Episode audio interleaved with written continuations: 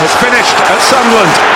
Manchester United have done all they can. That Rooney goal was enough for the three points. Manchester City are still alive here. Balotelli,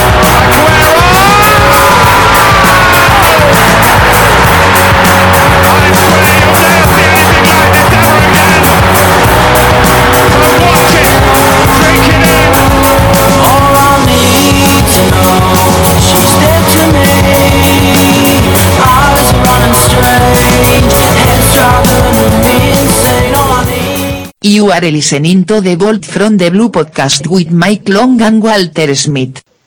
Now, Walter, um, I and many other Blue fans remember the first time that we saw you online on something called Football Fancast, torturing some poor rag during the 6-1 at Old Trafford. Tell our listeners a little bit about that and how you got into that. Football Fancast is when two supporters are filmed following their team or supporting their team during the game.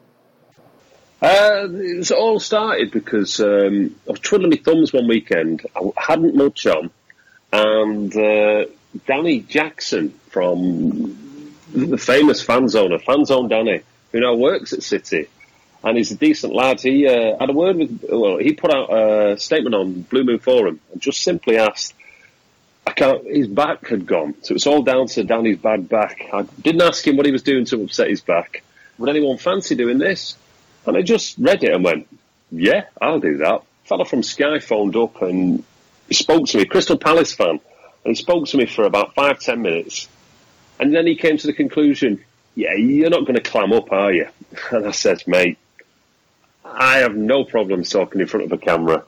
So, funny enough, it was uh, Blackpool away was the first one. And um, did the Blackpool away and we won. And I just remember he was saying, "Oh, you know, you were great, blah blah blah." And for whatever reason, no idea why, when the derby came up, I just got this message: "Would you be interested in doing the derby?" And I thought, this could go one of two ways. It could go one of two ways. You know, you could you could be a legend in your own underpants, or you could just be that dopey Bert who was sat there and took a load of abuse when you look back at it in retrospect, you know, what, what City fan wouldn't take that opportunity? It just turned out the way it did, you know, thanks to the team for scoring six goals. Absolutely. And it could have been 10. I just remember getting back off the, out of the studio. I'm talking to a deflated United fan. And I'm like, I mean, just adren- ad- adrenaline city I'm in. Because they do it down in London. So I, fl- I got flown down first class. I couldn't have any beer either because I had to drive to Manchester Airport, which is probably a good thing when you think about it. Get back, uh, came out just adrenaline on 11 out of 10. And I'm trying to just talk to, I'm getting to the taxi and I'm like, oh mate, did, did you see that? We just, I'm a United 6-1. It's like, all right. Going through security. Oh, let me sit, did you just see that? We, we beat United 6-1. Right, so you need to take your keys out and make sure you take your belt off as you come through.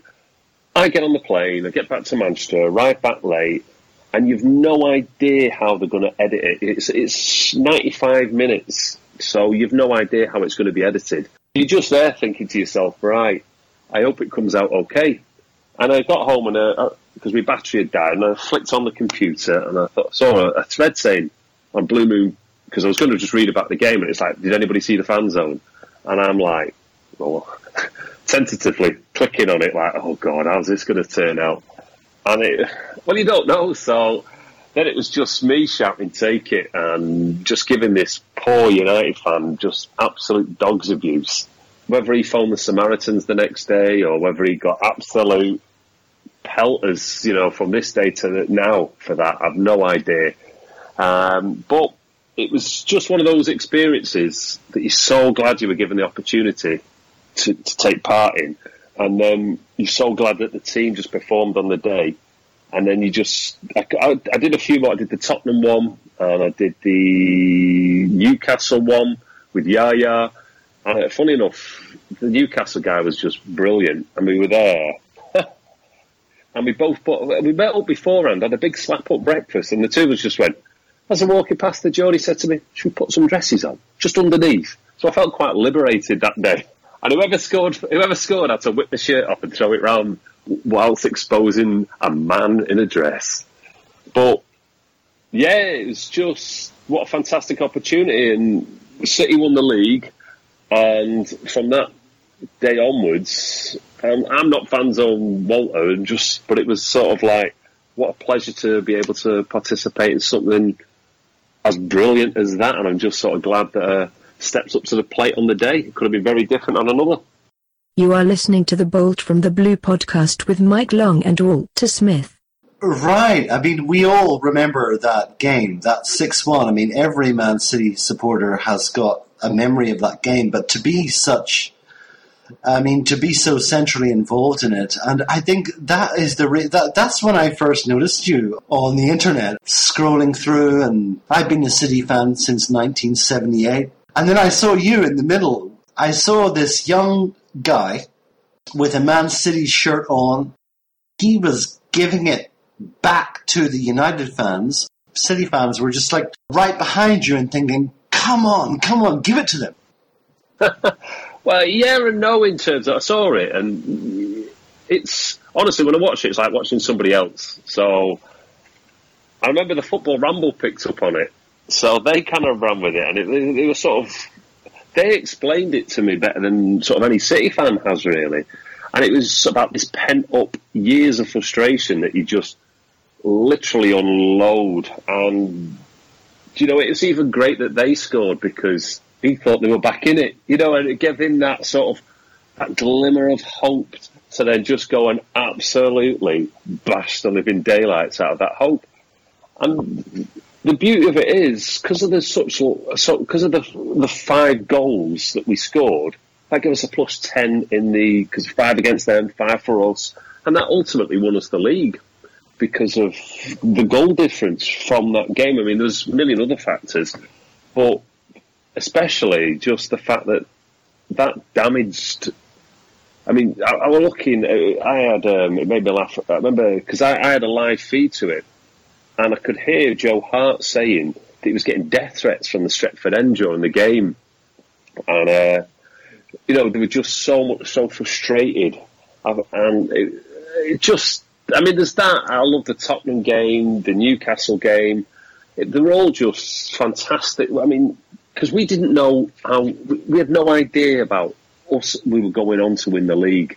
We were just thinking, this is just great, you know. Sheikh Mansour bought us a few years, you know, and we didn't know how Silva and uh, you know etc. Yaya were going to settle into this team, and you know you had Aguero just not belong being signed as well. So everything just came together under Mancini, and you could see Mancini's grin and you could see Ferguson's post match where it looked like someone had dug him up, literally. Such was the shock on his face. Um, you know, it's it was just I'm just a perfect storm, as they call it. So, to be honest, I've you're in a booth, you've got a camera pointing at you, you're watching a game down in London, you've got these big clunky headphones on, you know the guy next to you is going to try and ram anything down your throat. But when your team scores six, he's going to take it all day long. You know what I mean? First thing we need to ask you about is Man City in the World Cup. England, Belgium, Germany, Argentina, France, Spain, Portugal. We have like one or two players playing for those uh, teams. And what I would like to begin with the 6 1 and the performance of John Stones. Well, I mean, the highlight for me has got to be the poor, the poor unfortunate City fan, Jess, on Twitter, telling everybody that she'd have a John Stones tattoo if, if John Stones scored. And she just, it was a flippant comment, and we all make them on Twitter until Kyle Walker retweets it and then tells John Stones, and he makes a little video to go with it. I mean, us, us City fans, we've seen what John Stones is capable of and you know it's because he takes a bash in the media and because his form hasn't been as good towards the end of the season. We've all seen exactly what he's capable of, and you know the guy is a young, quality centre half who can bring the ball forward, who's good with his head, who's got a nice touch, and can certainly give it a bang at goal. So to be surprised that Stones sort of elevating at this World Cup it doesn't come as a shock to me, but I'm sure it'll come to a shock to a lot of people who haven't sat and watched City this year. But yeah, I love the fact that uh, you had Stones. Uh, I'm trying to think. Did you have Stones, Walker, Sterling, and Delphine at the same time? In the in the middle of the second half, we had all of them on there. It looked like um, a, half a Man City team. Well, it, it practically is, isn't it? You know, and it makes me laugh. Is people uh, are sort of using almost uh, this sort of excuse to still bash Sterling, even though uh, he didn't score. Fine, you get six goals. He's got assists in there, not assist, assists. And on top of that, what he's also do, does is his movement off the ball creates a lot of space for all the others. I mean, I notice once you start watching Pep Guardiola teams week in, week out, not being funny, any other football you watch, it's a big step down, and you can see that there. Um, but fair play to the lads. You know, they, they like watching football from the seventies. You know what I mean? It's, uh, but I mean, but that's what England used to pride themselves on, and that's one of the nice things about England this time is they're not. People's putting the team. It's not about individuals anymore. It's not about your Beckhams or your Rooneys or whatever. Kane's about the nearest to it, but it's collective, and it's the first time I remember England at a World Cup. I don't know for how many years where they haven't got that one player, you know, who's got the broken metatarsal who has to come back in, and there's so much media attention about that one player, and that. Well, I think that's killed. It's not. I think that mentality often has killed England's chances because you know they've had decent players with as the so-called golden generation, but it's not about that. It's not about if one player was injured in that squad. Well, hang on a minute. Well, that means we're not going to win the World Cup. Or if we had such and such in the squad, the squad in itself, and you know, Southgate's been incredibly intelligent in this and bringing the media's attention completely to the team, the team, and he's not focusing on individuals either. And you know, this idea of getting the whole squad out to like almost speed dating the journals to answer questions that in itself is like an NFL type thing. That is promoting the whole team. You're not just getting the captain, you know, who's answering questions. You've got a whole team unit and a team ethic. And I can see that against Belgium. I can see quite a few of the, the squad players being given that chance. I'm quite excited to see how Vardy's going to get on in the World Cup.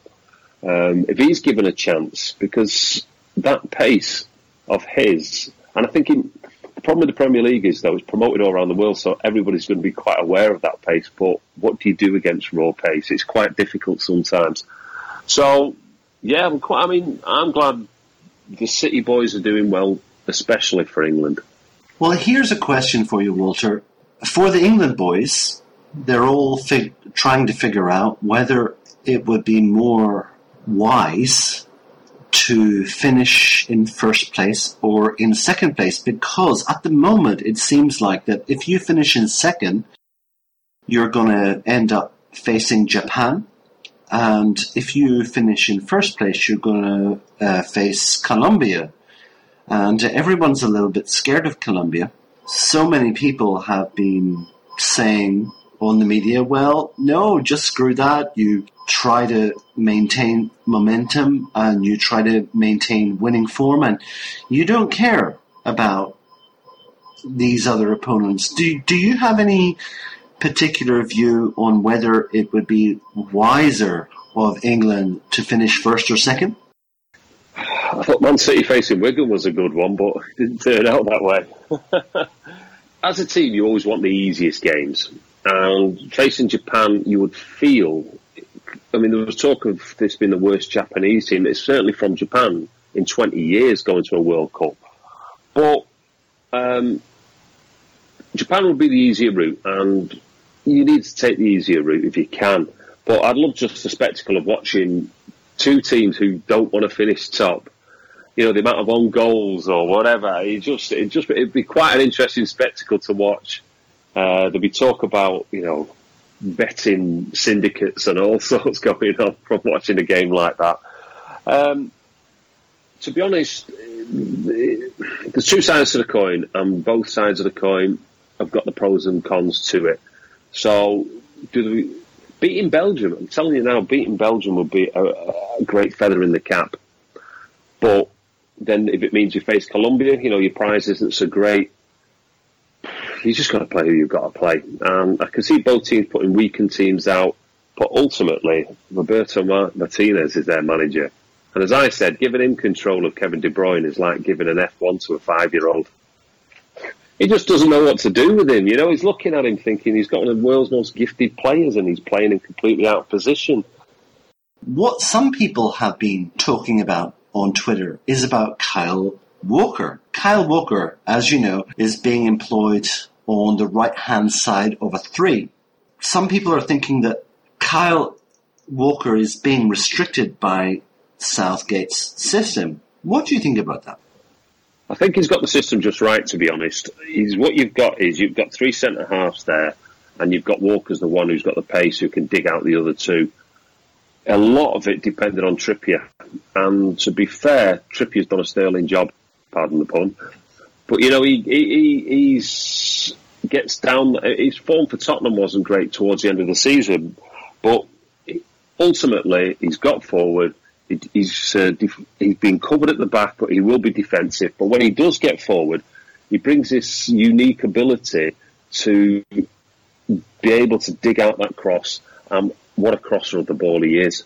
So fair play to Trippier. A lot of this um, system relied upon him, and he stepped up to the plate. It has relied on Walker as well. And Walker, for me, is one of the best right backs in the world. Well, he certainly was last season. But having that ability to have him dig out the centre halves while allowing Trippier in this kind of form to bomb on, you know, it, it's worked. It's worked well so far. So unless you're going to come, I mean, they're not not been two great teams they've played, but you can only beat what's before you, is an old saying, because well, it's true, and that's what I'd be saying about that defensive system. I think Southgate's got it right.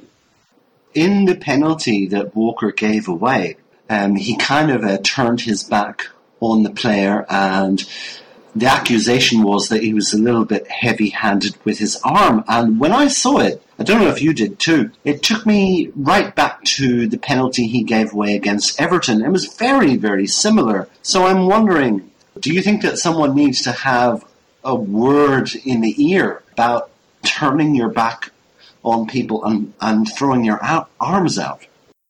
Uh, you mean it wasn't a penalty when he got he got sent off the Everton home game?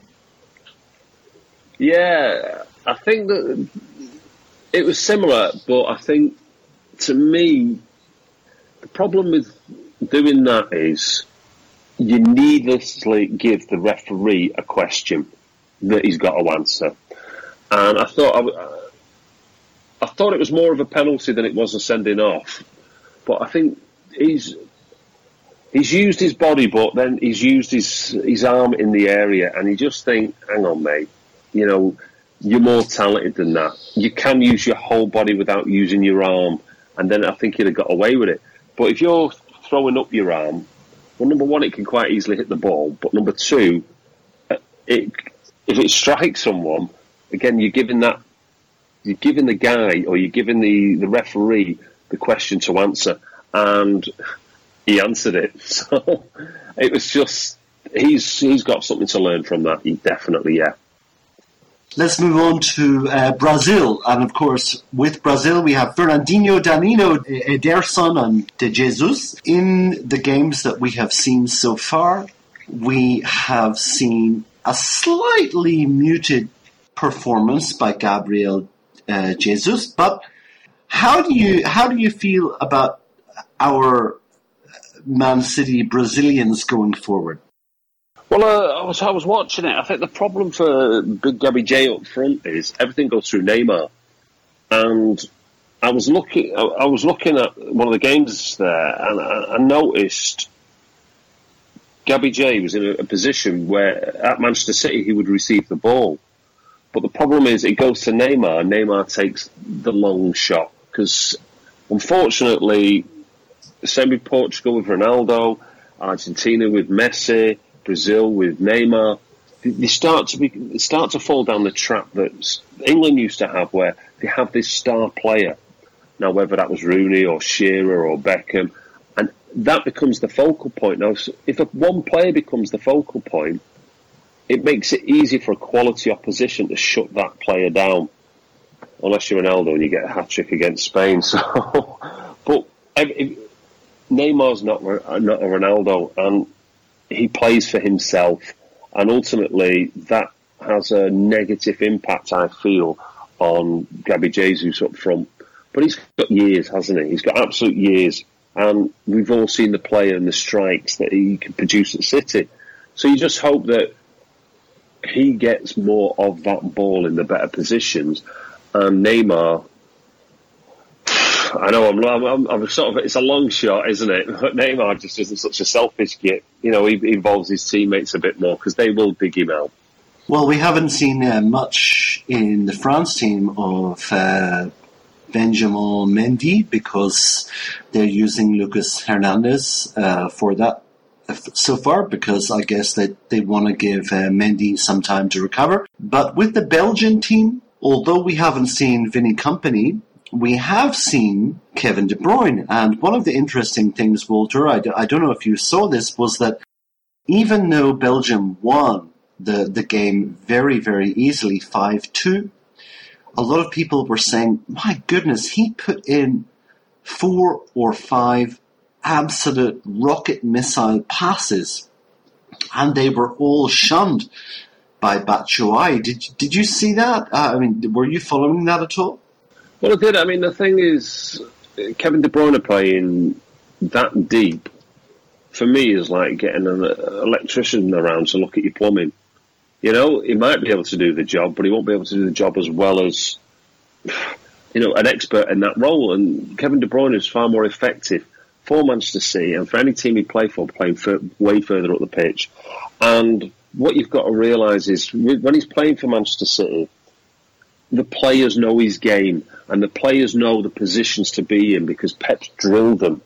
You've got Roberto Martinez here, and you've got Kevin De Bruyne laying off these passes, and the other Belgian players that don't play with him week in week out are not used to somebody who's going to literally deliver it on a plate in the area that it needs to be.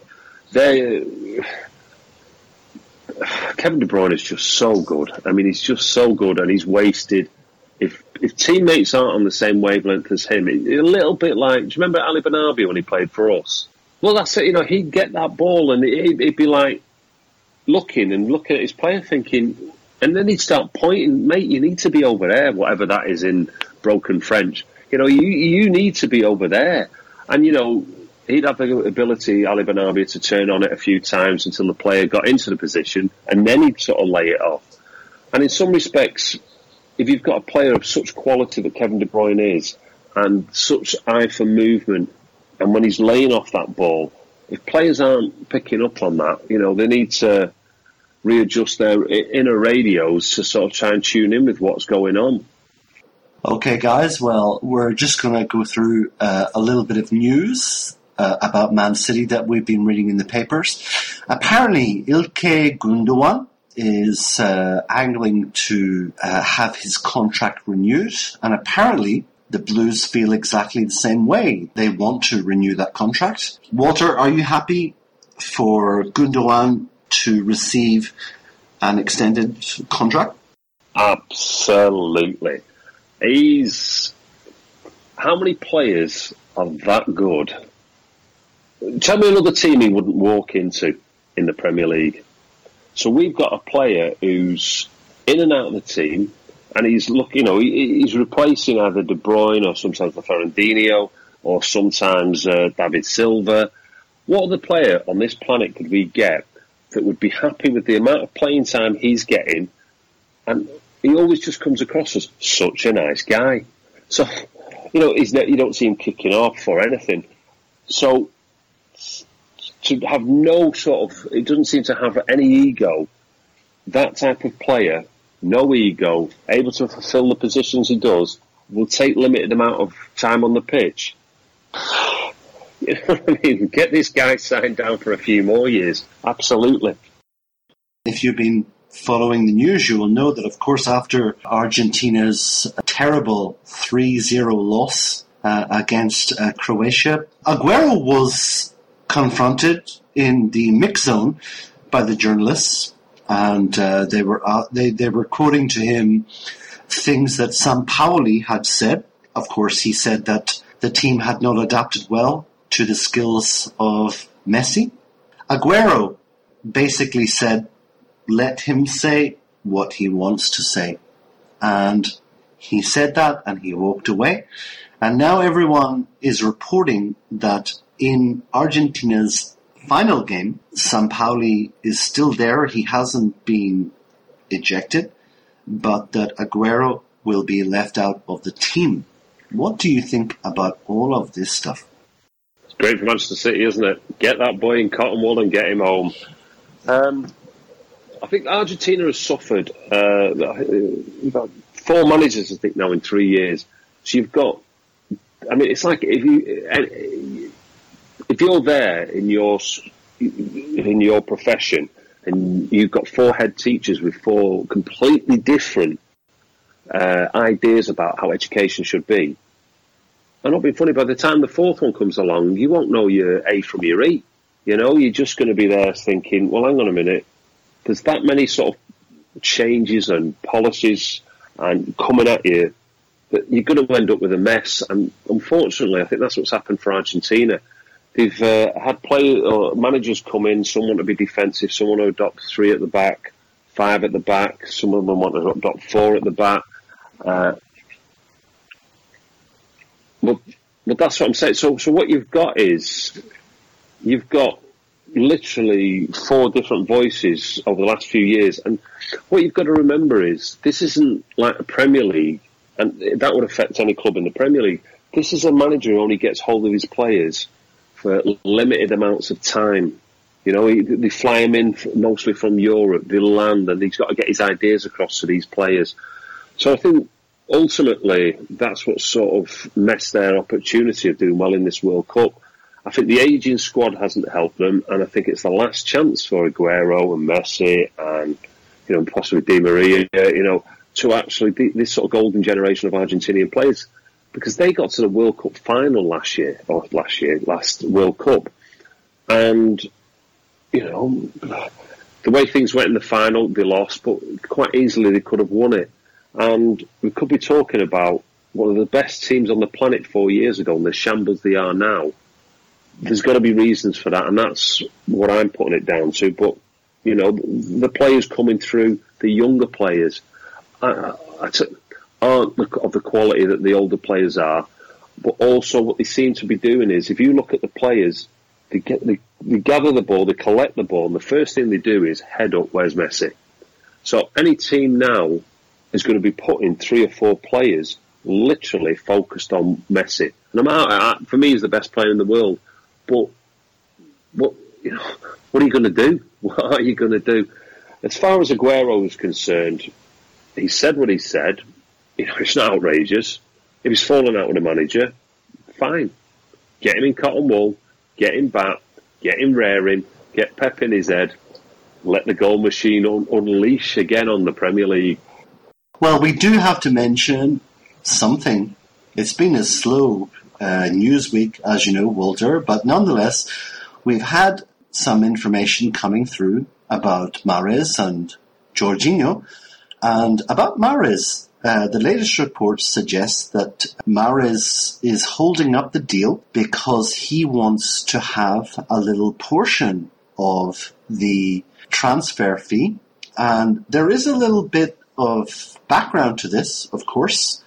Um, people remember that when we wanted to sign Fernandinho, there was a similar situation about a four million or a five million uh, pound loyalty, but Fernandinho actually forfeited that money. He actually didn't want to pursue it or chase it because he wanted to play for Man City. But it seems that Mahrez is desirous of this three or four million uh, pounds before he will go to Man City.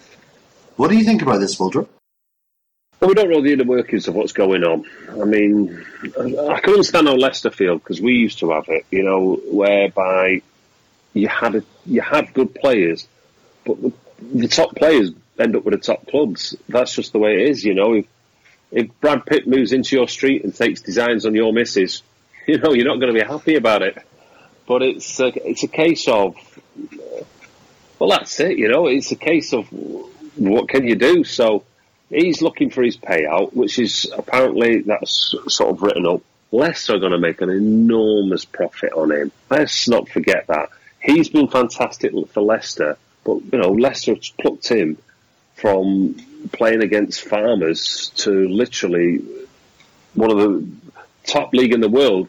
But he's repaid them, so they've had a mutually beneficial sort of arrangement for the last few years and it just seems a little bit sad and sour in the mouth, you know, that they're going to part ways. And I don't think he's going to have a problem with the Leicester fans. I think it's um, the board. I think the Leicester fans really appreciate what he's done for them. All right, let's move on. And of course, we have to say something about Jorginho. And of course, everyone who's a Man City fan on Twitter or Facebook want to kill themselves if they hear one more report about the fact that this deal is close. Uh, I think the one that I was um, interested in, uh, Walter, was the one given by Noel Gallagher. He finished a concert in, in, in Naples, in Napoli, and uh, when he finished the concert, he said, Thank you, thank you to you guys, thank you to Napoli, and thank you very much for Jorginho. Do you think maybe that Noli G knows something more than we do? I have no idea. I, don't, I have no idea what Noel Gallagher's connections at the club are. But I mean, he seems confident. I'm confident. The only there's two words that rattle my confidence: Dani Alves. That's it. Otherwise, you know, the agent said he's coming. He's on holiday in Brazil, so good luck to him. You know, he's there. He'll be fresh for the for the new season. He wants to come. Napoli, it's all agreed there it's just the Dani Alves, the, the Dani Alves uh, elephant in the room is the only reason I wouldn't be just sort of nailing my colours to the mast. Never believe it until you see it on the site. Uh, one thing is a big report in a lot of newspapers linking us with Jerome Boateng. And of course, we had him in the Mancini era, and we all know that uh, Roberto employed him as a right back and not as a centre back. And a lot of City fans feel that we missed out on his talent because of Mancini's insistence that he play as a right back. But nonetheless, reports are linking us. Apparently, Bayern Munich have let it be known, have let it be known that for 50 million euros, uh, you can have this player. I'm just wondering what do you think about that. A lot of the British uh, media were absolutely killing this guy after his performance in the last game for Germany. Doesn't seem like a bad option for your fifth place centre back. Uh, Walter, what do you think? I think if you're going to replay, I mean, ultimately you'd be looking at him sort of competing with Vinny Kompany to try and get into the team. And he's got a, a not massively dissimilar injury record to Vinny Kompany as well. For 50 million quid, on his day, he's absolutely fantastic. But for 50 million quid, I'd rather see it spent somewhere else. I think this is a guy, Pep knows his game inside out, and I trust Pep's judgment on it completely. But for me, you're looking at a guy whose injury record is poor, has been caught out time and time again, positionally, you sometimes question you know, where he's at, where he's actually at and why he's there. For me, it'd be a no from me. But if we sign and he performs brilliantly, I'll love him just the same. This is a guy who got injured on a plane by an air hostess's trolley. So, you know, that's the that's the kind of caliber we're sort of we're looking at, and I personally think there's better out there to be going and having a look at. I wouldn't let him sign for another Premiership club and then go on and do wonderful things because then that would just be a great kick in the nuts for me. Okay, Walter. I'm just going to whip through three or four things, and you don't have to comment on all of them, but they were in the news, so let's uh, let's mention it. Um, we were talking last time about uh, Brahim Diaz and Phil Foden. Apparently, uh, according to Diario Sport, Brahim Diaz has been given an offer to come across and play for FC Girona. He is represented by Pere Guardiola, of, of course, the brother of Pep Guardiola.